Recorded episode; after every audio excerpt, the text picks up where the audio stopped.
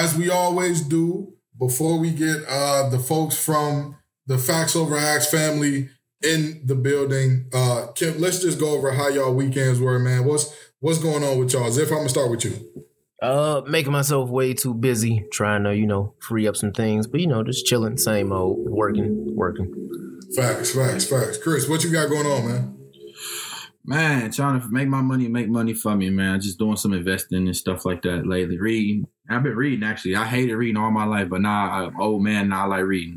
I like reading. I feel it. I feel it. I, I'm not gonna lie to y'all. I messed around and went to a restaurant for the second time since this pandemic started. Uh, but I'm I'm, vac- I'm vaccinated. I ain't just out here, you know what I mean, going all willy nilly. Oh, we we, we But full, 100 percent vaxxed. Oh yeah, yeah, yeah, Oh, yeah. okay, we okay. Back, we back. So um, I'm I, I went ahead and went to uh, Red Lobster, man. I, I'm gonna tell you something. I don't care how much money I, I have or don't have. If Red Lobster is on the table, I don't care if I got two nickels to rub together. I'm gonna find some money to go to Red Lobster, man. That, that's just the way that's gonna roll for me. Cause that, ooh, I had the uh, the the lobster feast. Oh my god, boy, Hey, boy you the tell you, let me tell you a secret. Next time you Let go, if you ain't hella hungry or you on a budget or whatever, you know what I'm saying? You might take a little shorty on a date or whatever. If you want to save some bread, bro, Mhm. order you a bowl of lobster bisque. It's filling soup, about nine dollars or whatever, and you get the biscuits and you dip it in the soup. It's gonna change your life.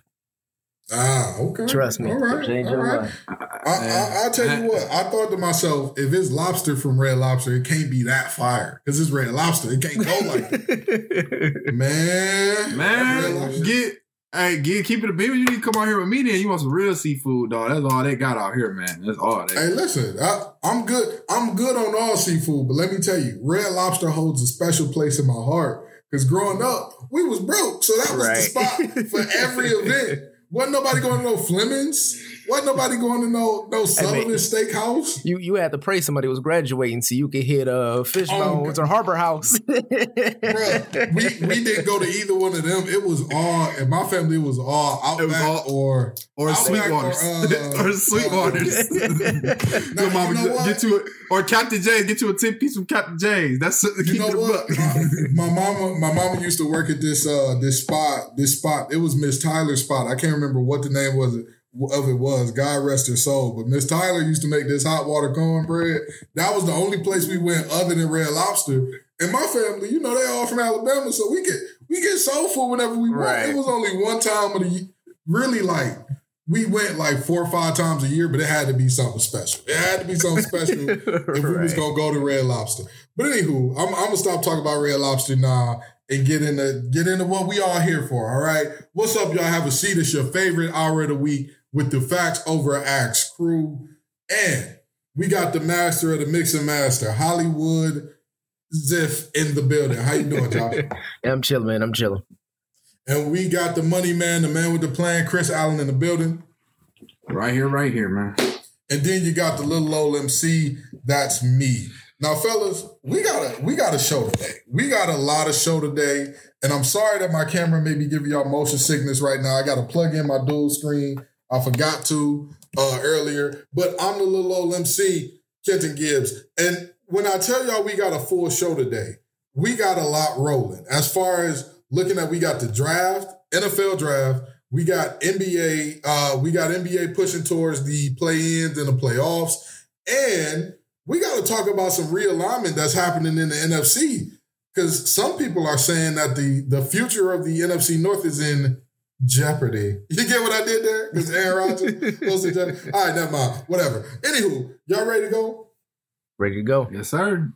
All righty. so first of all, draft day has came and gone, or draft days now. B- by the way, don't y'all miss the days when the draft was one long, terribly long day, and you had to be just a, an absolute war daddy to watch all of it. You had to sit there for seven hours staring at the screen like, yeah, that tackle from Southeastern Mississippi Directional School for the Deaf and Blind gonna be good. Right. yeah. Like, y'all miss those days? Now they got it. Oh, the first rounders, the people that everybody knows, the second rounders. Some of y'all might know and then the mm, day three guys. But you know, as they always say, it don't matter where you get picked or if you get picked. It matters what you do when you get there. So with that being said, which players do y'all believe are slated to have the best career? Oh, and also, let's clap it up for ESPN for only having one horror story about a young man's past on here. Anyway, which players do y'all believe are slated to have the best career going forward? Chris, I'm gonna start with you on this one. Any one or two players that you look at out of this draft that you're like, they're set up for success going forward. Uh, the first one, obviously, and I probably took both y'all picks. Justin Fields, obviously, he went to, mm. to my opinion, the perfect situation for his play style. Chicago, top top of the line defense. They have a lot of hitters, a lot of lot of defensive linemen, a lot of corners over there. Good defense support. They just been without a quarterback because Mr. Trubisky just doesn't get the job done. They've been without a quarterback for a while now. And the news with Aaron Rodgers coming out, he could possibly be the best quarterback in that division this year. Yeah. I know Jared Goff on the Lions. Matthew Stafford's no longer there. So, I mean, Justin Fields could come out and be the best quarterback in the NFC North this year. Let me tell you something. Anybody who believes in Jared Thomas Goff, I have uh, oceanfront property to sell you in Detroit, Michigan. it is it is right off the island known as Belle. It's it's it's a beautiful beautiful property. It's only going to be three million dollars. No, you don't get to see it before you close. Anywho, uh, Josh, who you think, man? Who you think is uh, set up in the best situation? I think I'm going to go with Trey Lance, and it's not because mm-hmm. he's in the best situation. Here's the reason I'm going with Trey Lance. One, it's very rare that you get a, a quarterback that's drafted third that's kind of flying under the radar. Like we all knew that Trevor Lawrence was going to be first. A lot of people expected Justin Fields to be second, and then a lot of people are either like not making enough noise about Zach Wilson, or is people saying like, why would you pick Zach Wilson as number two? So I feel like out of all of these quarterbacks that went, Trey Lance get a chance to kind of like fly under the mm-hmm. radar. And because that position, he gets to be in a situation to where he gets to groom that offense to his fitting. And I think he can have a couple of years under the radar where he's not under too much pressure or too much scrutiny. So he can kind of kind of form that team to his own identity. I feel that. I feel that. For me, it's it's gonna be Kyle Pitts because the, the man is a freak of nature. He literally has better measurables than um, Mike Evans in every way. He literally is taller, bigger, and ran faster. Like that's the the, the short shuttle. Uh, Mike Evans' short shuttle was a four two six. His was a four three. That's the only thing that he did worse than Mike Evans, and that was by 0.04 seconds. Like four hundredth of a second. Like come yeah. on. Like, to me, the the biggest thing that jumps off the film when I watch his tape, he's not a good blocker by any means. He's a willing blocker. And at the tight end position in today's game, a lot of guys are like the the the Jimmy Grahams of the world or the um the well there's there's a few others in that ilk that are just tall, they're rangy, they they cannot block their way out of a paper bag. Just the fact that he is willing, he's gonna gain weight with being a professional He's right. going to get up to about, I think, 250, 255 comfortably. And he's, as long as he's willing to put his body in there and try, I think that he's going to be the tight end of the future in that you he's going to be able to be lined up as an inline blocker. He's going to be a mismatch because, again, he ran a 4.45. So, what safety is fast enough to keep up with him? What linebacker is fast enough to keep up with him? What corner is big enough to keep up with him? Like hey, you, you put the yourself last, in a the last the last fight fast tight end was Engram, wasn't it? Like as fast like that. Yeah, yeah. And Engram, Engram, wasn't even that fast, and Engram has success in the league. So exactly, Engram's had a lot of success in the league with Daniel Jones, and Engram hasn't had the same receiving corps around him that um, that Pitts is gonna have coming in. He's got Julio and Calvin Ridley. Who are you gonna double? You can't double him out the gates because if you double him, you say, "Oh, I trust my corner to take on Julio." Oh, I trust my second corner to take on Calvin Ridley. Okay, yeah, sure. Good for you. Good for you. I, I, hope that goes well for you. So to me, he's the guy that that has success written all over him. Now, if we had to do this, because we all know we don't like naming winners and losers of drafts immediately after, but it's, it's just part of the requisite for doing sports talk. We have to do it. So who do you think coming out of this draft, who are you side eyeing and who are you like, oh, that team just got a lot better in no time? Um, I'm gonna have to go with the obvious one, man. I don't know what the Jets are doing. I don't know what the Jets are doing. Is is I can't even I can't even explain to you the the logic in taking Zach Wilson second. when you had when you had Trey Lance and you had Justin Field available. I don't know if it's um a, a, connection thing. I don't know if it's one of those things where um he, he's one of those guys that that plays the game the right way. That's that's hidden language.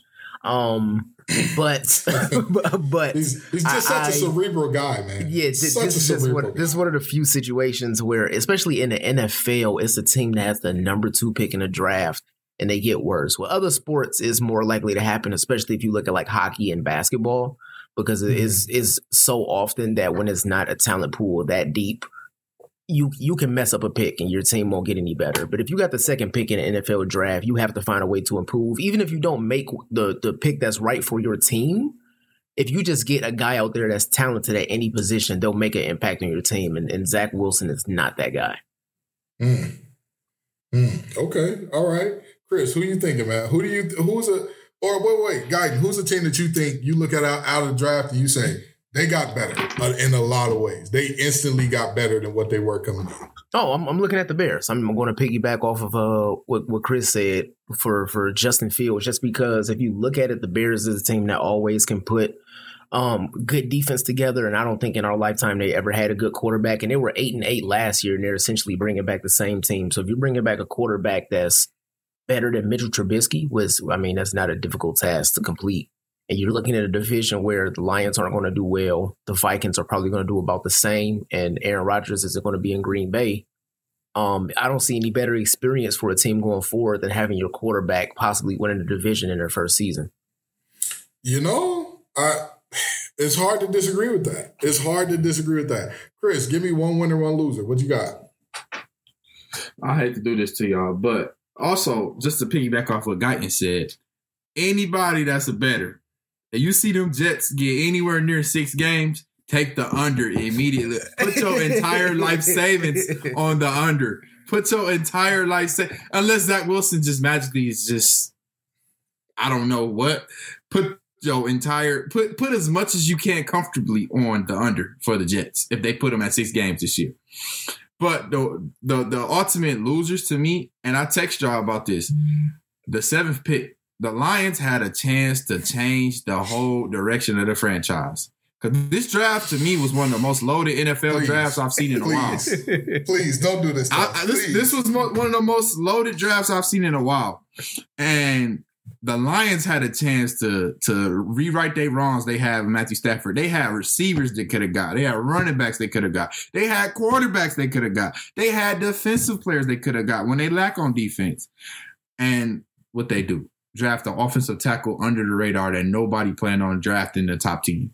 Like he was going to go first round, uh, but everybody thought it was going to be the Bengals because Joe Burrow. I mean, he was good when he wasn't picking turf up out his helmet. You, but he that's you know. You, even the Bengals, even the Bengals, look, you met you. Even the Bengals that need an offensive tackle like that decided, you know what, we might be able to get him later. But the Lions said, let me line this up and let's go draft the old tackle when we need everything else. You know, I, I think the biggest thing that upsets me, not about this pick, because I'm not, to be honest, I'm not upset at the pick. Not, the not pick, a bad pick. It, it, makes sense to It's not a bad pick. It's not a bad pick, but when you know you need all these other things, so, why? And, and and that here's here's what I think the Lions are doing. I think they playing the long game, and they like next year we gonna draft Spencer Rattler, and we need somebody who's gonna protect him. We we need we're gonna be a bad team this year, and that's so you hoping mm-hmm. you hoping the Lions draft right. yeah, so I hope you don't bet on that. here's the thing, though: the Lions have already invested so much stock in Goff. and right now, if you take a quarterback for the future, if we take Justin Field for example, do you really want him under the Jerry Goff learning tree? that that seems like uh, taking steps backward, right? So if you're building That's for the future, if you're building for the future, why not get at worst the second best available offensive tackle in the entire draft, right? Because we'll have well, he was he was the best. He was he was rated as the best tackle in the draft. He, the only other person I would think of that might be is Leatherwood. That's the only person I was looking at that might be yeah. just as good as an offensive yeah. tackle, right? Listen, so, listen, listen. Go ahead, go ahead, go ahead, go ahead. I'm not saying it's a bad pick, but I'm saying they had a chance to shake up the NFC North when the they had a chance to shake it up. Honestly, they had a chance to do something, and they to me they didn't fun, like they, they didn't move the needle. Like they're gonna be the same team so, they were last year. So who's who's your team that that won the draft? Who's the team that you look at and you're like that team instantly better? They they got better because of this rookie class. Uh, I mean, not necessarily the rookie class alone, but I honestly think the Steelers. We lost James Conner. We signed Juju back. We still got Chase Claypool. We got I can't. Uh, we got Ben Roethlisberger back under a cheaper contract, but we also signed one year deal. Help me out, Giz. I'm having a blank. I got his picture of his face in my head. We signed a one year deal quarterback, black guy. Dwayne Haskins. Uh, Dwayne Haskins. We signed him as well as a backup and we drafted a solid running back. So I feel like that was the only piece we was missing to keep our team together from last year because he's equivalent or not better than James Conner to me. So I think we can go back and kind of repeat our performance in the regular season and hopefully rewrite our wrongs in the playoffs. So I think the Steelers did what they had to do. To me, a team that that I don't think that there are many teams. I don't like saying a team has lost the draft, but there are certain situations where you've got to say, oh, this team blew it. They blew it big time. the Packers. Aaron Rodgers has expressed how disgruntled he was with the team on draft night, and you appease him in the first round by going to get a cornerback. I beg your pardon. Y'all have not drafted a receiver in what, half a decade? And your first round pick after your Hall of Fame quarterback says, Get me somebody or I'll be out, a corner. I don't like, even if he catches a lot of balls from Aaron in practice, y'all do know that's a bad thing. Like at the end of the day, again, this is not a. We're not talking about a a, a Le'Veon Bell situation where he's like, "Hey, I want out, and y'all are gonna get me out," and the Steelers were okay without him. They were fine. They had other guys in the stable that could do what he did. Packers, who do you y'all got another Aaron Rodgers in the stable? Listen, Lightning, Lightning does not. Nobody has another. Nobody has another Aaron Rodgers in the stable. Exactly. Lightning does not strike twice. When y'all drafted Aaron Rodgers to replace Brett Favre, great job. Y'all knocked it out the park. Couldn't have been better. Jordan Love, unless he lives up to that, unless he lives up to Aaron Rodgers, congratulations, you just made your team worse. Y'all are not talking about a 23 year old who's just off his rookie contract, who, if he retires, he'll have made like $4 million in his career before tax. Aaron Rodgers has gotten three big contracts or two, two Hall or three. Famer. He's, Hall of Famer. He's a Hall of Famer. He doesn't need this anymore. He can go host Jeopardy. It, like it's either gonna be him or LeVar Burton as the permanent host. Listen, it's either gonna be him or LeVar Burton as the host anyway. That's just the reality of what's going on here. So, I mean, why you don't get him help immediately is is just beyond me. Yes, they drafted mostly offensive guys after that, but to me, that is just I I don't get it. I don't understand it. It doesn't make sense. And a team that I look at and I say they got better than they were coming in out of this. I'm sorry, Chris, but I gotta disagree with you, man. The Lions are a team to me that they definitely hear me out. Not just because of Penei Sewell, which I do think was a good pick. If you look on the defensive side of the ball, they got Alim McNeill in the third round. Now, I am not saying this as somebody who is biased for NC State because I played for them and I cover. That's not what this is. Alim McNeill was graded as the highest rated run defender in the entire nation last year. And you got him in the third round. To me, when I when I look at the things that he's able to do, I say to myself, okay, your middle linebackers are atrocious. Tavai could not tackle any one of us in the open field. Like that's just how bad he is. So what do you need to make your linebacker look better? The ability to run free. How do you give a linebacker the ability to run free? Big bodies that draw up and eat up defenders. That's what Alim McNeill, I mean, eat up blockers. That's what Alim McNeill does. The D tackle they got before him, good pick. The corner they got out of Syracuse, another guy that if he makes the team, if he turns out to have the ball skills that he had in college, if he could grow upon that and expand that in the NFL, and possibly with a decent pass rush, with Okwara coming back, with uh with with uh, Trey Flowers coming back, with the drafting that they've done, the, the other D tackle they drafted, extremely explosive and a good pass rusher. To me, the Lions addressed their biggest need, which was the pass rush that was dead last in the league. And with that being said, they're offensively building for the future. To me, this team looks better coming out. So let me ask y'all this. Alabama had six first rounders in this draft, tied for the most ever in a single draft. Do we see this Alabama train slowing down anytime soon? Like, is is there because they're with the opening odds, their next starting quarterback, which I believe his name is Bryce Hall or Bryce Young, he's he's predicted to be a, a, one of the front runners for the Heisman next year. Is this Alabama train slowing down, or are we just gonna have to keep seeing years upon years upon years of Alabama going 13 and 0 and 12 and 1? It's going to be years upon years. I mean, of course, it's going to slow down eventually. Everything does eventually, but I don't think we right. see it happening over the course of the next decade, possibly decade and a half. I don't see a reason why. I mean, they, they built the pipeline. People want to be a part of that program, and kids are just going to keep coming through and coming. I think we need something drastic as far as um as far as just like a missed opportunity from a big team like a USC kind of situation, or we're gonna have to see some kind of coaching staff change in order for players to be like, it's time to start looking other places or build a powerhouse somewhere else. Yeah, yeah. For me, when I look at this situation, man, Urban Meyer is doing a great job out there. Until he retires, I, I don't think that he's going to be the type of coach that like sticks around forever, like a Joe Paterno. I don't. I don't think he's going to be that. I don't think right. he's going to like coach there till he passes. I think he got like five, maybe ten years left in him, and he can be like, all right, I've done enough with it. Y'all go ahead and figure it out from here. Um, and with that being said, I mean, the the folks who a lot of people like to talk about stars don't matter in high school as far as like whether you're a two star, three star, four star, five star. That's a lie. Okay. there are grown men and women who make hundreds of thousands, if not millions of dollars. And I'm not saying that the average person in, in high school sports media does, but a lot of people make a lot of money just following around high school kids, figuring out who's going to be good going forward. I am telling you, they do not get paid the money they get paid by accident. Alabama keeps getting five stars. They're going to keep being good. That's just how that works. Chris, what's your take on it?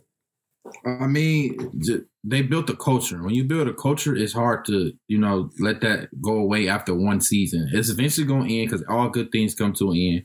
I mean, maybe when they get a whole new coaching staff and they get a whole new recruiters, you know, of course, people retire. People, people, you know, you might get hire some bad people in the positions, but until they get rid of that culture, they're always going to be the place to be. And five stars are always going to want to go there because they see when you go to Alabama, you perform at Alabama, you could be a first round draft pick from Alabama. Mm-hmm. So, right. I mean, that's just simple as that. And you know what? You I love what you said there. They've created a culture. There's a phrase that people love saying that like a five star culture beats out five star talent. Well, what do you do when the five star culture is filled with five star talent. Like, what do you do? Like, it's just like, oh, it's not. It's nothing you could do. Give honestly, it's nothing you could do because once guess, once that winning, once that winning is drilled into the the culture and drilled into heads, it's it's literally it's nothing but up from there. All you can do is hope that a, a year of aberration comes by, and like a Joe Burrow comes in and breaks the matrix. A Trevor Lawrence comes by and is like, hey, let me get a championship real quick. Let me get one. let me just get one. All right, thank you. Bye. Like that's you know, it, it's not even fair how how big Alabama is doing it. Fun fact about Alabama: in the last, I want to say four uh semifinal playoff games they were in, they were favorited by three touchdowns or more. Now, mind you, this is the college football playoff, meaning the worst team that they could have played was number four in the nation, and they were favored each time by three touchdowns or more. Yeah. Not saying that they covered the spread each time, but they were favored by that many touchdowns each time. So, you know, uh, another thing that we got to talk about as far as the favorites, least favorites, whatever, the the odds of the NFL here. Chris, you talked about it earlier. You alluded to it with what teams are going to be good out of the NFC North and, and, and not next year. But honestly, this is a situation that scares me because the the NFC North, you're looking shaky, baby. You're looking bad. You're looking down bad right now. They are down very very bad. They're down very. Listen, they, they it's looking terrible. They they looking like they finna be in the next draft. Bring me that quarterback, but sir. you don't pick for another five. Pick. Bring me that quarterback. So with that being said, Aaron Rodgers wants out. The Bears, I mean, they're relying on Justin Fields, but he's a rookie. The Vikings, Kirk Cousins, enough said. And the Lions are going to line for a little bit longer. I mean, even if you believe in Dan Campbell and Brad Holmes, we're still going to be the Lions for another one or two years as far right. as like, we're, we're just not there yet. And that's okay. With that being said, do you think that the NFC North will be worse than the NFC East next year? Chris, I'm gonna let uh, you start this one off. I think so. I think so. When you have Jared Goff, possibly the best quarterback in your division, that's not very good. Even though Jared Goff has had some success with the Rams, it wasn't really because of Jared Goff. He had a, a, a earn it all back in Gurley. He had a great defensive front. Oh my! I don't think he get better than that defensive front he had. He had great corners. He had great defense. He had a good coaching staff. Yet he still couldn't get it done. So I mean, when that's your best quarterback in the NFC East, you got Dak Prescott, who under his leadership, he might not be living up to his full potential, but I'll take him over Jared Goff in a heartbeat. You also you also have have some some um the Washington football team. I take them over the Lions. I take them over the Packers without Aaron Rodgers. I take them over. Depending on, I gotta see Fields in NFL. I might take them over the Bears or Trubisky catching the hype. I, I really don't see what team, but other than the Vikings, is really a fighting chance out of the NFC North. The Vikings, they okay. They not. No team was looking at the Vikings on their schedule like, oh man, we played the Vikings. We got to get ready. No, no teams looking at the Vikings like that. That's facts. That's facts. Guy, what you thinking, man? What what? Um, which so one you think gonna have a better record? AFC. I mean, initially, NFC, NFC East. Initially thinking just because of how terrible the NFC East was last year, I was thinking there's no way that the NFC North could be worse than the NFC East. But now that I'm actually thinking about it and thinking about how these teams were last year, I think the NFC North is going to be worse. That's pretty bad. Reason being, so so let's look at it this way. Let's look at it this way. Last year, the Packers were thirteen and 3 mm-hmm. Aaron Rodgers not playing next season. If Aaron Rodgers not playing next season, I don't care how good. Uh, I forget the young man. The under Jordan Love. The under. Yeah. The under. Love. Yeah. The under. So honestly, looking at it just from that, I can see the Packers going six and ten. What are they doing? Seventeen games this year, right? Yeah, 17. Six, six, six, six and 11, 7 and 10. They they having a losing record, right? No, 6, um, 11, 1.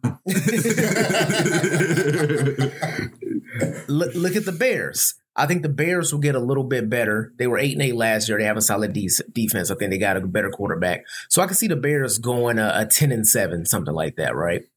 Mm-hmm. The the Vikings either they're going to be since it's an uneven amount of games, either going to be one over or one under, and then I see the Lions getting five, six wins again. I don't see them improving or getting worse. So if you look at it, that's one team in the NFC North that I can see having a winning record, and that's the Bears, and that's with a rookie quarterback. So that's not even a shoe in. Right. I mean, I, I, I, see the Vikings maybe eight and nine, nine and eight. Yeah, that's what I was saying. But, maybe one over or one under. Yeah, yeah. But I will say if they go like ten and 10 and 6 or 10 and 7 to the 17 games now, I wouldn't be like shocked. You yeah. know what I mean? But but I, they got to play all those teams twice. right. But if you go over and look at the NFC East, honestly, I feel like every team has gotten better going into the season with the exception of the Giants. Like the Giants will have a losing record, but at the end of the season, if you tell well, they get that, Saquon back. They get Saquon that's Barkley true. back. That's true. But if you told me that Washington was toting that Vikings line of an 8 9, 9 and 8 kind of team, I wouldn't be surprised. I feel like they got a little bit better in the offseason. The Cowboys are coming back to full health. So even though, you know, they don't have any playoff success or they're not going to have any playoff success, they're still going to have a winning record in the regular season with that with that team that they have. And then also I feel like going into the future, Jalen Hurts will be able to bring the um bringing the, the Eagles. Eagles. some wins. So they can also be in that nine and eight, eight nine kind of territory with the team that they have. So that's a potential of a team with three winning records in the NFC East as opposed to the NFC North one team might struggle to get over over 500 for the season. Just going on a not. tangent. Yeah. On on a slight tangent, gives since we talk about NFC North, does the NFC East have a chance of getting him on one of those teams? Like, do they have? Do you think they have the slightest chance? Because that, to me, would make the uh, a unanimous decision that they better. Oh, listen, if if any team out of the NFC East had the pieces to throw to get Aaron Rodgers, I think it would be the the Washington football team. Um, the Washington football team have such a stacked defensive front. They have a player or two that they could sacrifice in the name of going to get um, an Aaron Rodgers. And not only that, I mean, the, the the fact of the matter is draft capital is worth a ton to a team that knows we're probably going to be bad next year. Right. But I think that that may be the problem with the Packers because they, I don't think that even without Aaron Rodgers, I don't think that they internally would believe like, oh, we're going to be bad next year and that's okay. Like I think they would still want to want to retain some form of like, we'll be all right, we'll figure it out. And also, Aaron Rodgers, the biggest thing about the the the ability to trade for Aaron Rodgers, again, Aaron Rodgers is not a young kid who ain't made no money. He can go retire. He's built a brand for himself. He every State Farm commercial you see with football, him him or Patrick Mahomes is in it. He can go retire and be okay. So even if one of those teams out of the NFC East was to trade for, like if you say, uh, for example, the Cowboys wouldn't do it because they got Dak. Let's say the Giants. I, I was right? thinking, I was thinking, if the Cowboys really wanted to be crazy, Dak, Dak coming off an injury, Dak and a couple picks will be a good package for Aaron Rodgers. I mean, I agree, but the amount of days just signed Dak for, the the amount of dead cap that you're looking at in trading them, that makes that deal tough. But even if they were to, even if if the Cowboys were to trade for him, like I said, they they would have to be in win now mode. I'm not sure with that defense they're exactly there at the moment. Also, if you're in win now with Mike McCarthy, God bless your heart. God bless your heart. You just Gibbs, you don't like him and the, and the other guy from uh, the Cliff Cardinals. Kingsbury. uh, Cliff Kingsbury. yeah, you hate Uh, both no? of them. Listen, I, I'll point out a career loser when I see it. Mike McCarthy, he lucked into a ring. Cliff Kingsbury can't even luck into a winning season. I'm sorry. it is who he is. He he wasn't even really winning like Bro. that at Texas Tech, but you know. Uh, so if I'm looking at the NFC East, NFC North debate, I guess I got to be the black sheep of the group.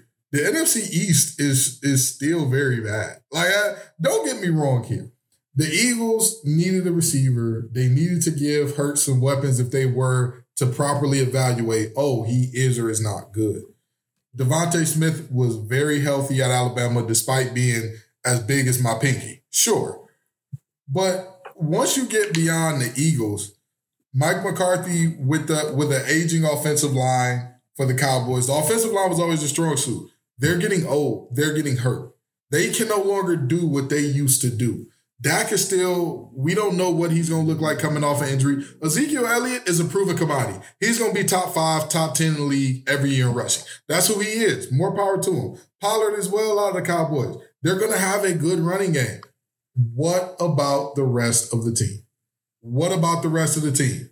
Like that's that's really the thing to me. They drafted a cornerback uh, out of Oregon State who he was the big brother of the guy who was on Last Chance U last season. Um, and he his tape looks good in some respects, but really bad in others. For example, he's 6'4, he plays the ball well, he high points the ball like a receiver.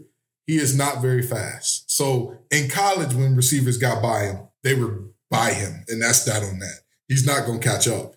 In the NFL, you're looking at a different level of speed, son. What what you thought was fast in college, you're gonna find out real quick. That guy is a good route runner, and that's it in the NFL. He is not the speed guy. So I mean, that's the, the Cowboys have some some big holes that they have to work out in that regard. The Giants, I don't know why they drafted a receiver in the first round. I I don't understand it. At all. What what, what did you want them to get, Gibbs? What did you I want mean, them to listen. get? I mean, that they at the way that I see the Giants, there were a lot of pieces that were out there for y'all to get, and I I'm not sure if receiver was the way to go for y'all. I defensively, they got one of the best secondary. They had one of the best secondaries last year. Bought pretty much everybody back, sure. Linebacking corps, eh, pretty good, but I, I think that they have more pressing needs than another receiver. But Kadarius Toney is the type of guy that his ceiling, because of his speed, because of his ability to break tackles, is extremely high. So I get it, but I don't think that he makes that team exponentially better. So I, I, I think I think they're, the Giants' mindset with that pick was to they're they're not good on either side of the ball, right? And I think their mindset there was to get strong on one side of the ball, and for some reason they're still going with that narrative because they think Daniel Jones is their guy. So they, if they stack up on receivers, they get a strong. Like I think they're going towards the trend. If you look at their draft picks, they're going towards the trend of trying to stack up on the one side of the ball. But that side of the ball can't be offense when Daniel Jones is your quarterback. Good, good, good for you. Good for you. If you believe again, if you believe that Daniel Jones is the is your QB one of the future not only do I have oceanfront property to sell you in Detroit, I have some wonderful Cartiers. Don't worry about whether or not they're authentic. Don't worry about the lenses not being tinted. Don't worry about the fact that they have a dollar store tag on them. They're $3,000. Don't ask me no questions. Give it to me and I'll give you the glasses. Uh, but honestly, the Washington football team, I mean, hey, the linebacker that they got, extremely athletic. He, by all, by all accounts, he's he seems to be a guy that can be in the vein of a, what Luke Kuechly was to the uh, the Panthers for many many years. He may not be as instinctive, but he's much more athletic. And Ron Rivera has been great at coaching linebackers, so I, I see where that pick was going. The rest of the Washington football team's picks, I mean, they bolstered their offensive line a little bit. Um, they added some some some pretty good uh, some pretty good pieces in the draft, and they they kept pretty much everybody because they got a young team to where they didn't have to re-sign a bunch of pieces. But honestly and truly, I mean, Taylor Heinicke doesn't scare me. Like that's a, that's just right. the case there. So I, the the saving grace for the NFC North, I believe, is this. I I think that the Lions got better than people may be able to give them credit for at the moment. And I think that they put us back at like seven and ten, maybe even eight and nine. I think that the uh, the Vikings, just by virtue of playing all the other teams in the, the NFC North, I mean they're they're going they're going to look pretty good here. The Packers, again, Aaron Rodgers could come back. He could. It's a possibility. That's that's a big part of what I'm banking on here. Uh, but even with no Aaron Rodgers, I think the Packers are still a really good team. They would just lack a quarterback. Like they, they in essence will become what Washington was last year. All these pieces all over the place that can do good things. Jaire Alexander, one of the best man-to-man cover corners in the game. Both of the Smith, the Smiths off the edge, always gonna scare you. Kenny Clark as well. They, they got a lot of good pieces, but without a quarterback in today's game, you're in a tough spot. So, I mean, again, McCarthy, no quarterback, Daniel Jones and an Eagles team that can't seem to get out of their own way. To me, that spells the NFC North being just a bit better by not being as bad. That's right. that's just the way I see it. I, now, when we look at the NFC North, do we believe that if Aaron Rodgers leaves, this is a full out realignment that has the Bears being at the top for the next five years or so? Is is that what we're looking at here? I, I think so. I think so. Um, I agree. I agree. Yeah, if you look at it, the Bears, the only thing they were really missing from their from their team was a consistent offense, and I think if you have a quarterback in place that's able to uh, that has the talent and they're able to put pieces around them, you can get a consistent offense and and just build off of mm-hmm. off of that defense. And I don't see anything going wrong with that formula over the course. Of, I don't see anything going wrong with that formula before the Packers are able to bounce back from getting uh, from getting rid of Aaron Rodgers before the Lions are good because even though I'm a Lions fan, I don't ever expect them to be good. And then the Vikings are one of those weird teams to where like I don't know, they always switch their core, they always have different pieces in and out, and then they're 11 and five one year, and then the next year they're three and 13, and the year after that they're nine and seven. So like the Vikings have never been consistent. So I think the Bears could could run this division for at least the next couple years. Okay, my what, thing what is my, my thing is do the Bears go out right away and start Justin Fields, or they let Trubisky start the year? Oh, Trubisky gone. He's gone already. They let him walk oh, in free oh, yeah, agency, yeah. didn't they? Oh yeah, yeah. I, I right, right, right, right, Okay, okay, yeah. So yeah, I mean, I don't know. I have to see him play in the pros, but I'm highly, highly, highly anticipating that he he he does what he needs to do for that Bears. If he gives them, let's say, 320 yards a game, that's an improvement. That's an improvement. If he can average around 320 a game. Yeah, Mitch, Mitch Trubisky is not a backup for the Bills, but here's here's the only hope, the only saving grace that can be there for the rest of the NFC North. The ages of the players on that Bears defense is the only thing to where I'm like, okay, I don't know if if this this Bears defense is going to be able to run this for the next few years. Almost every piece that they have coming back, because I believe that they were the ones who lost the Fuller to free agency. I, I'm not sure, but if you hear the last name Fuller and their cornerback, they're going to be good. Like that's just that those are the rules in the NFL. Always. Always. Th- Those are the rules. I don't write them. I just follow them. So, uh, with that being said, I mean, when I look at when I look at everything that the uh, the Bears bring to the table, I mean, Akiem Hicks, one of the best defensive linemen in the game. He's 31. Khalil Mack, 30. Eddie Jackson, he I want to say Eddie Jackson is at least 26, 27. And one thing about the NFL, other than the quarterback position is the only one that you fall off like slowly over time. All the other positions in NFL, because of the nature of the beast, you like once you lose two, three steps, you're not the same guy at all anymore. Oh, D- D- Dalton is uh Dalton is in in Chicago. Yeah, so so Dalton Dalton is probably gonna mentor um Yeah. uh Justin Fields. So Not a bad move. Yeah, not at all. Not at all. So with that being said, I mean, the the only hope that this is not a realignment that has a bunch of kids in Chicago growing up watching the Bears run the NFC for the their entire childhood.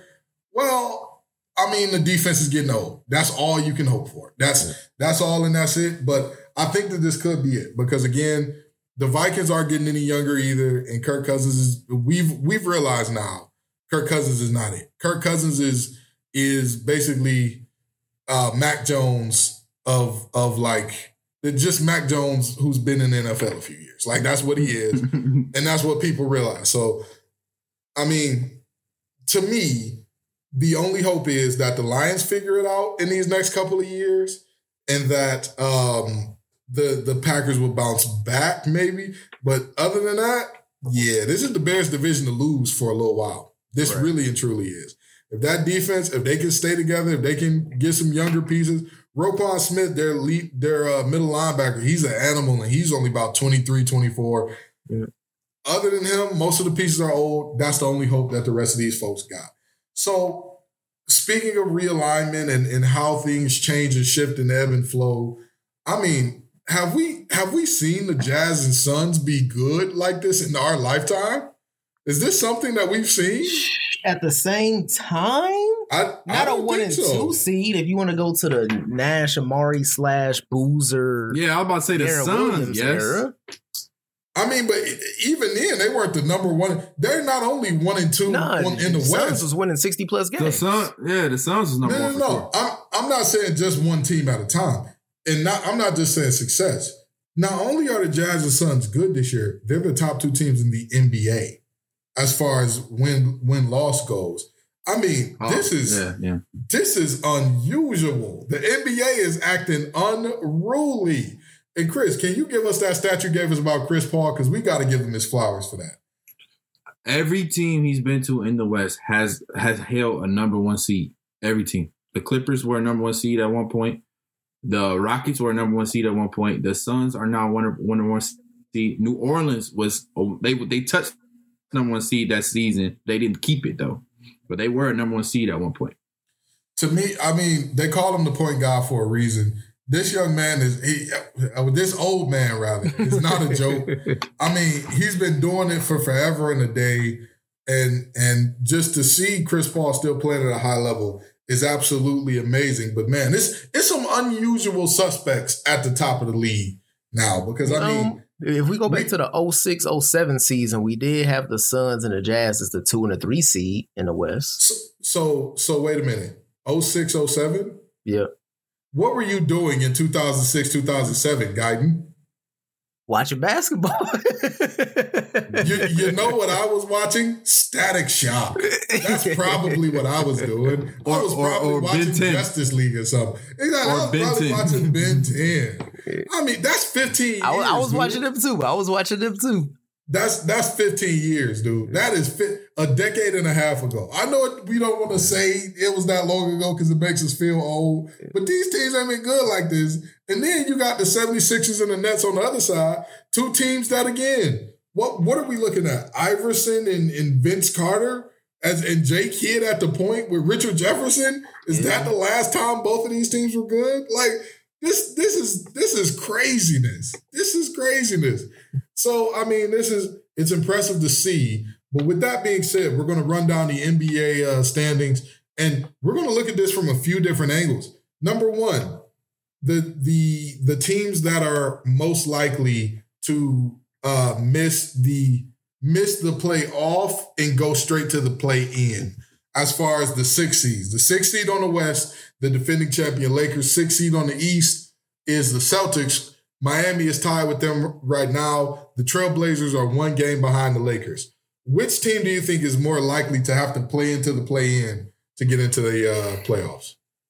I think it may be the Lakers. Mm. If you're looking at it, the Lakers from a from a chemistry standpoint, I know Brian is just coming back and they have um approximately like 10, 10, 11 games or so to figure things out, right? But just from a chemistry standpoint, that team doesn't look well gelled together. And going towards the end of the season, they have a few easy games in there, but they just had an easy game against Sacramento that they blew, right? So it's games here and there that they can miss or that they can lose. And the team behind them is Portland, and Portland's been playing pretty well the past couple of games. The Port- Portland is heating up, so I think that the Lakers could possibly slide to that seven seed. Um, the difference between them and Boston is Boston, even though they had that crazy comeback the other day, outside of that game, Boston has been playing pretty well the past couple of games, the Miami has as well. So I can honestly see um Miami and Boston moving up and Atlanta is a team that needs late season situations, even though they're being coached extremely well and they're playing, they're having a hell of a second half to the season. I think that experience could come into play, and we could possibly see how East Atlanta sliding to seven and five and six, being Boston and Miami. Oh, okay. All right. All right. Chris, what you thinking, man? Is there who do you think is and you know what? The Hawks are only what one game above the Celtics, so it's it's Half very possible a half a game. So those Yeah. three are pretty much interchangeable. Chris, who do you think is most likely of the those three teams, Hawks, Celtics, Lakers, to be in the play-in? Or do you think we'll see a situation where multiples of those teams are in the play-in? Uh, I don't think none of those four teams, the Lakers, Trailblazers, and the uh, Celtics and the Miami, I don't think none of those teams have been playing. First reason why Dallas, Porzingis injured, so Dallas should drop back down to seven. Portland and Celtics, Okay. Portland and Celtics, and Miami and Lakers all are in must-win games for the rest of the season. They cannot take a night off. They cannot. None of those, all those teams all play deep in the playoffs. For one, none of those teams want to play extra games in the play-in tournament. They're all in must-win mode right now. Dallas is not necessarily Luka nonchalant. He said, "I don't want to play in the play-in tournament, so I want to do whatever I can." But no Porzingis now, and Tim Hardaway Jr. also got a nagging injury, so he's out for a little minute. So I think Dallas drops down to that seven seed. Portland and the Lakers slide right back up. They're not that far ahead ahead of them. Um, even though Luke, Luke, Luka did go nuclear yesterday, 30, 20, and 10, he went nuclear. But how much y'all expect Luka to, to to sustain that? That- That's that's gonna be hard. can't With keep no- that up. Yeah. no, no, no, not for the last 10, 12 games. And do you want Luka to even do that going into the playoffs? I'd rather play in a playing tournament than him doing 30, 20, and 10 every night. You know what I mean? Yeah. Because he go play his favorite people, the Clippers, if they get that second seed. You know, Luka love them Clippers. them, them Clippers, he love them Clippers. You know what? And, and I So, and I gotta say this. Uh, oh, go ahead, Greg. Go ahead. no, no, go ahead, go ahead.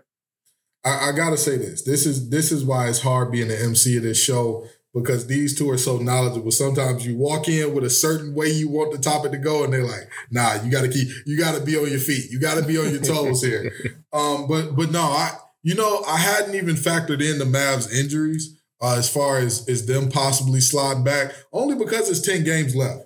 So if they mess around and luck into like if they win the games that they should, they'll, they're looking at three wins even without Kristaps. If they mess around and luck into another one or two, that puts you at five and four over the last uh, over the course of these last nine or ten or five and five. Mm, I don't think they dropped too much off going five hundred there. And then when you look at the Hawks, t- to me, there is something to be said about in, in the modern NBA, if you literally just tell all your players, get down in the stance or you won't play, you'll make the playoffs. You'll make the playoffs. That is crazy to think about. But if you look at the, the teams in the East, the Knicks and Hawks are somehow the four and five. Do you know how that happened? Number one, Thibs plays the starters 43 minutes a game, of course. But number two, number two, Thibs and McMillan are known for what? Defense, defense, defense. If you cannot get in the stands, you will not play for either one of them. If you don't know how to pre-rotate, you will not play for either one of them. That's just the, the deal there. If you don't know how the rotations need to go on defense, you won't play for both of them. And and so it's it's beautiful to see them uh, doing what they're doing as far as getting to the playoffs and having success with just playing defense. But honestly and truly, when I look at those teams, if I'm if I'm just sticking with Hawks, Celtics, Lakers, I'm really worried about the Celtics. I'm really worried about the Well, Celtics. well, here, here's why I disagree because the Celtics, their main three, Jaylen Brown, Jayson Tatum, Kemba Walker combined, and Marcus Smart. You can say their main four. And Marcus Smart more so defense, not offense as much, but their main four combined together to miss 60 games. Mhm. You I get mean, what I'm listen, saying? They combine. I understand that, but the, the only thing that is worrying me is the team that's on their heels. To me, Miami has more ability to. To me, Miami has a, a better ability to. Just, they just know how to win games. They just know how to get it done in winning time. Uh, they have that and, better than the Trailblazers do. and I, I agree with you, but that's where I think the Hawks lack. I don't think the Hawks got the experience yet. So I think the For Celtics sure. and the Heat, the Celtics and the Heat jump the Hawks. The Hawks get that seven seed. Because the Miami and Celtics, I honestly wouldn't be surprised they both went out for the rest of the year. Because the Celtics got their, their guys back, the Heat got their guys back, and I wouldn't be surprised they win the last 10, 12 games. I wouldn't be surprised.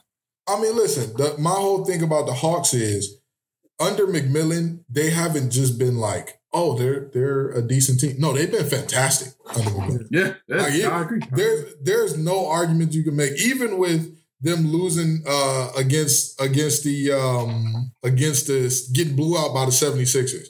They come back next game and beat the brakes off the Bulls. Like they called the dogs off at a certain point in time, and they still won that game by double digits. If you go forward looking at the rest of the schedule for the Hawks as well, the only good teams that the Hawks have to play going down the stretch, Trailblazers, Suns. And I guess you could say the Wizards in there too. Okay, sure. Trailblazers, Suns, Wizards twice. Other than that, I mean, they got the Pacers, they got the Magic, they got the Rockets. To me, I could see them easily winning four or five of that. And four or five of that, even if the other teams, even if the other teams perform well down the stretch, if if they don't go and win out like you said, they're not gonna jump them. They you can't jump. Four It's gonna it's gonna be tough. Six and two It's with- gonna be tough. exactly, it's gonna be tough. I thought I thought I thought that ankle injury would bother Trae Young a little bit longer than it did. It only bothered him for three games, I believe. Don't quote me on that. I think it was three or two games. I thought it'd be a little more hobbled. But the Hawks have a lot of guys that have been having nagging injuries. Like every game, if you look at their roster before the game, they got like six, seven guys questionable. So Right, this right. shortened season definitely with less talent on the Hawks, I feel like it's it's harder. Like the Celtics have been able to stay afloat with all those injuries. I'll, You know, I'll tell the you, Hawks the, the Hawks can't do that. I'll tell you what. Simply because I I have a, a rule of like certain players, you just doesn't matter what's going on, doesn't matter the situation. If this man is on the court and he's rolling, don't you bet against him. Don't you waste your time unless they're facing just the most significant odds we've ever seen. You don't bet against LeBron is one of those guys. I think that they'll get it done because he knows if they let the Trailblazers jump him and they got to play in the play in, he has to put in even more work to get this team ready, which I don't think I don't think is what he wants to do simply because this is an older team. This Lakers team is not like a, a bunch of spring chickens where it's like, oh yeah, it's all right. Like we need this time on the court. No, they're old. They need to go ice those knees. They need to go make sure everything is rolling right. They need to go kiss their wife and kids, all that good stuff. So I, I think that they'll get that done. and if we're talking about players who came back from injuries, I noted this. We we forgot about this on the rundown, but who is LaMelo Ball? Does he think he Wolverine or something? What's going on? I mean, They I said was, he was done for the season, and now he's like back and throwing full court passes, underhanded. I What's mean, I was. I, I understand that when it comes to injuries at your joints, the wrist is the one that usually heals the fastest, right? Mhm. But four weeks to to fracture the wrist, go through surgery, recover, and be back playing basketball, like I don't, I don't see how that's. I Well, don't see it well, you got to remember. You got to remember. He getting the best doctors that he can get. He getting the best physical therapy he can get, and he's 18, 19 years old. You get what I'm saying? So his body probably heals extremely fast right now. I, I'll tell you what, Dope Boys Cash Out made a perfect song for that. They said, bust it wide open. That's what's gonna happen. If he fall one time on that thing, he gonna bust it wide open. I mean, Jesus Christ. You this to me reeks of he's a young man who wants to go out there and play and give it his all for the team, and he needs an adult in the room to step up and be like, no. Yeah. Like, I mean, but at, I at, get what you want to do, but no. at the same time, though, I mean, he he got Charlotte a playoff team, bro. Like this. I I agree, absurd. but here's here's here's what you got to realize if you're Charlotte. Even if if I say LaMelo, go out there, play your heart out, right? The absolute best case scenario for you, if you're Charlotte, is he gets he gets you into the playoffs. They win the play-in tournament. They end up the seventh seed, right? That's best case scenario. If you end up the seventh seed, you're playing the Nets. Do you think Or you're going to beat the Nets? Or? Philly. So the Nets or Philly? Do you think you beat the Nets first round? nah, Do you think you beat Philly first round? Not at all. If he gets you into the play, if he gets you into the play in and he loses the play in and ends up the eight seed. If he wins one game, loses the second, ends up the eight seed, you still got to play Philly or the Nets. If he goes to the play in and loses out altogether, you don't make the playoffs in essence. Yeah. You're putting that up against what's the worst case scenario? He does permanent damage to his wrist and is never the same again. True. Like to me, you're you're risking, you're leveraging your future for a first round exit, for an exciting first round exit. Yeah. That doesn't make sense. That something about that math. Let the Wizards have it. The Wizards are old. They need this. Bradley Beal's gonna be gone soon. Russell Westbrook's gonna be gone soon. They need this. Speaking Y'all- of which, the, Russell Russell's on one of them tears, man. When he gets on one of these tears, Russell is playing. But you but you see what I'm saying? Russell is Russell is already on the descent from the height of his powers, right? We can all agree to that. He's not the player that he was in his prime. Bradley Beal is at the height of his powers. He's there. He if you're talking about Melo, he has another level to go to. Miles Bridges, multiple levels to go through. Uh the uh I, and I'm, I'm ashamed for forgetting his name. The Martin brother that actually plays a lot. He has another level to go to. They have a lot of young guys PJ. under t- PJ Washington, another level to go to. These guys are young. They Graham, have- Graham. But but do you, scary Terry Rozier, all of them. I think Terry is the only one that like we we're seeing the best that he's got. I think Gordon, Terry's- he's, he's past it. He's past the best. of Exactly. So so you got yeah, two Gordon players- Hayward not even playing right now. So So you got two players that are either at it or past it, four to five that you still like. There's more to him. To me, it's obvious. You let this year go. Hey Melo, I know you can still ball. We're shutting you down for the year. But we um We're shutting you down. we can save this for another week. But you remember the conversation we had about who would be the next player after Steph to change how the way basketball is played? Think it's time Oh, to throw my. LaMelo in that conversation. Oh my! Please stop it. Please stop. I, I mean, I mean, Please stop. look look at the way he's pushing the offense. He's playing ball the way his pop said basketball should be played years ago, and everybody was like, "This old dude is crazy," but it's working. hold, hold, hold on, hold on, hold on, hold on. Giannis and the Bucks didn't start that a while ago because I just watched the game today. Every time they got the rebound, they was running.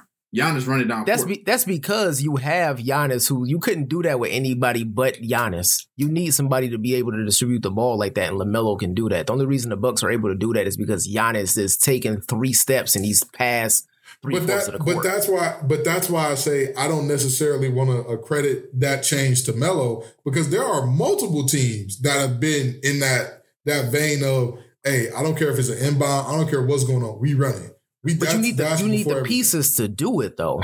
Absolutely. I think I think regardless of the pieces that was around him, LaMelo would still be able to orchestrate an offense like that. I don't think there's any other player in the league that would be able to do that.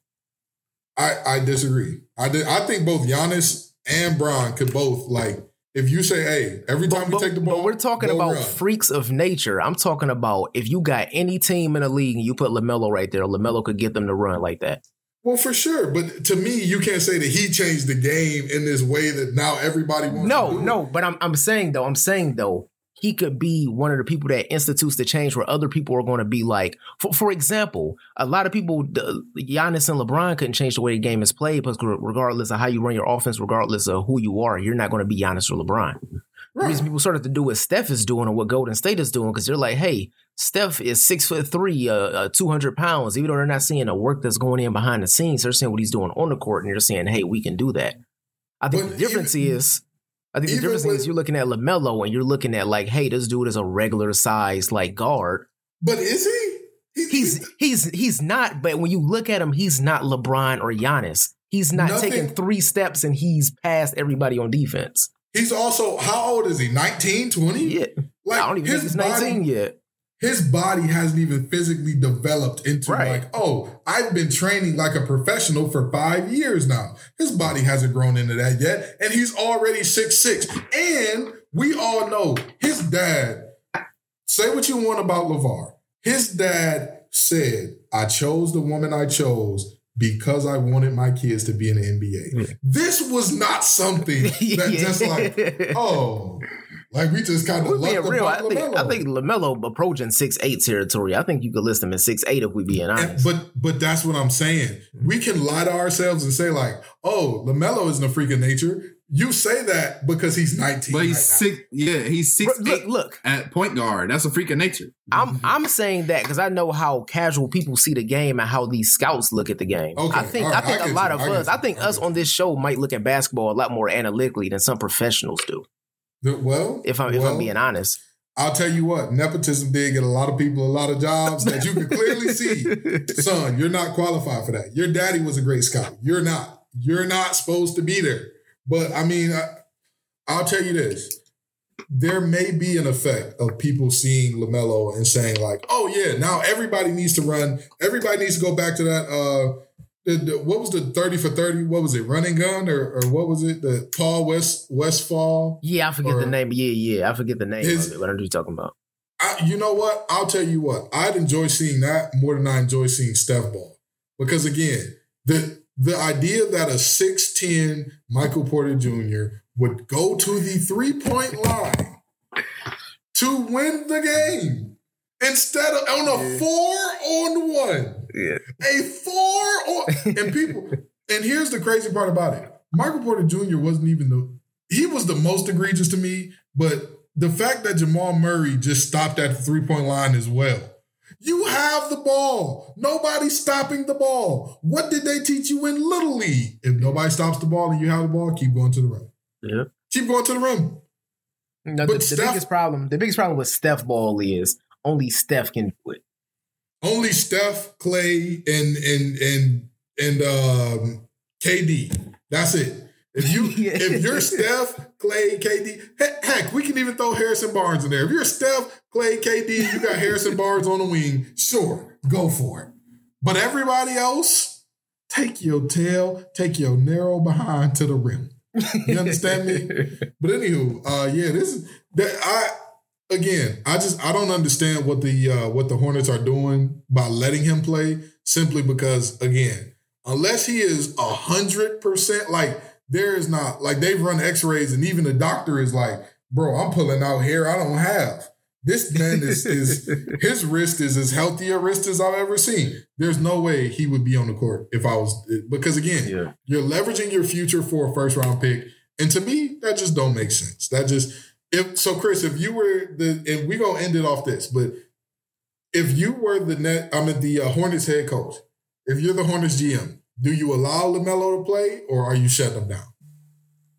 I mean, I'm a firm believer that your rookie year is your most crucial year. You you learn the most your rookie year, and you come back the next year with all the, the teachings you learn. So t- near the tail end of the season, when I could let him play 35 minutes and his wrist has had a lot more time to heal, yes, I'll let him play. Because I mean, what's the worst can happen? He hurt his wrist again. We going right to the off season, and I let his wrist get 100 percent healthy. The work, the best that can happen is we win the play-in tournament, which uh, that is what it is. But I mean, for him to get time, like if Zion had more time last year, I feel like he'd be even better this year. Like we see what Zion doing this year. If he had more time last year, he'd be even better this year. Because he had a lot of growing pains early at the beginning of this year. And it seemed like he worked them out this year. But if he was able to work that out last year, he would have started the year the Zion we see today. Yeah, and, and with with the Pelicans to go off for the Zion thing, I, uh, we can go about this another week. But I think I found an issue with the Pelicans you know, woes in late game or closing out games, I think I found an issue. And I hate to place I hate to place blame on Brandon Ingram. He's a talented player, but he's he's a black hole on offense. The ball don't move when the ball get in Brandon Ingram's hands. Oh no! We'll say that for a different day. We'll say that. Oh no! the not, not he hit. Not he hit a shot. Not he hit a shot and be like, I made one in a row. I'm hot. I'm hot. Give me that. Swing it. Swing it. So so, Guyton, and we gonna end it on this. If you are the the Hornets GM slash head coach, do you do you let LaMelo play, or are you like, hey, shut it down, big dog? I let LaMelo play just because you got a lot of young players you want to see the potential in this team. I, I think if they got the right doctors, if they did the analysis and they said that he's good to go, then he's good to go. I'm just surprised to see how fast he came back. But at the same time, in the scope of things, um, an injury to the wrist or or something like that is so is so uncommon that I will go ahead and I will go ahead and let him play. And then also LaMelo Ball is a player that we can see is smart enough to where if you feel like he's in a situation, of course, nobody ever gets injured on, on purpose. But at the same time, I think until he feels like he's 100% ready, I don't think you put himself in a situation to where his wrist is necessarily like exposed or he'll try to baby it to a certain extent. And I think uh, LaMelo babying his style of play is still better than the Hornets thing with, with no LaMelo. Uh, you know, I've already given y'all my take. Like I said, the best case against worst cases, I always weigh it. And for certain things, I can deal with the worst case. But for this one, I'm not sure if I can look at myself in the mirror. If if he's out there playing and now next thing you know, he's got to miss the first four weeks of next season based on like, oh, we let him play and like he got hurt. So that's that's what I'm that's my take on that. But we know y'all tired of us talking about injuries talking about the NFC least and the NFC North, talking about the the the Jazz and the Suns being good again, like it's 05, like we doing uh, dunks and throwing it off the the jumbotron on NBA Live. But anywho, come on back the next week and the week after that and the week after that. Peace and love, y'all. Also, make sure you like, subscribe, follow, all that good stuff. We trying to get affiliated, so help us get there. All right, help us get there. Twitch family, we appreciate it. Peace and love, y'all.